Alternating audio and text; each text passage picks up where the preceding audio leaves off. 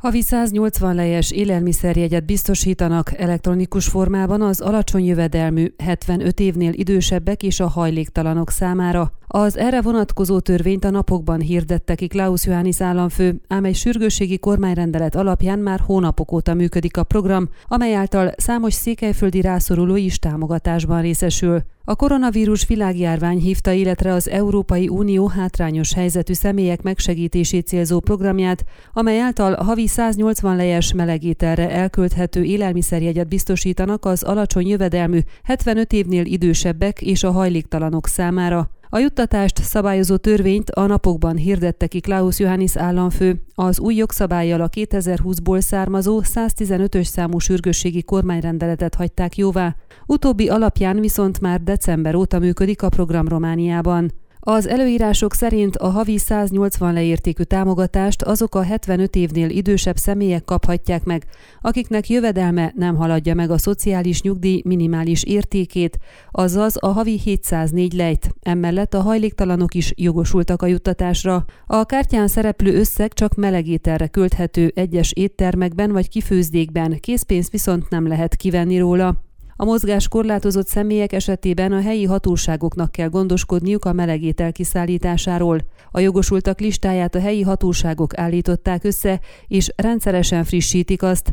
Székelyföldön is számos nehéz helyzetben élő személynek jelent segítséget a támogatás, olyan jogosultak is vannak azonban, akik nem kívántak élni a lehetőséggel.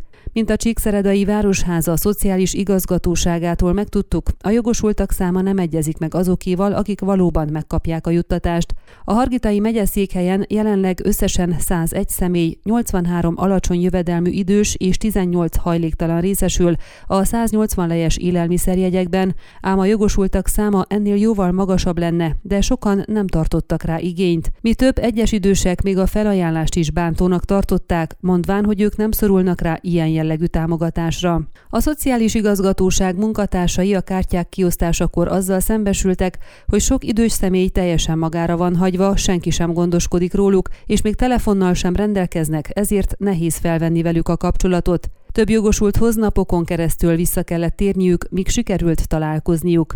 Mindenkinek próbálták elmagyarázni, hogy ez egy jó lehetőség, de sokakat semmiképp sem tudtak meggyőzni, még úgy sem, hogy az étel házhoz szállításának lehetőségét is felajánlották. Azok számára viszont, akik éltek a lehetőséggel, nagy segítséget jelent a melegétel, amelyhez sokan házhoz szállítással jutnak hozzá, mások a vendéglőkben fogyasztják el.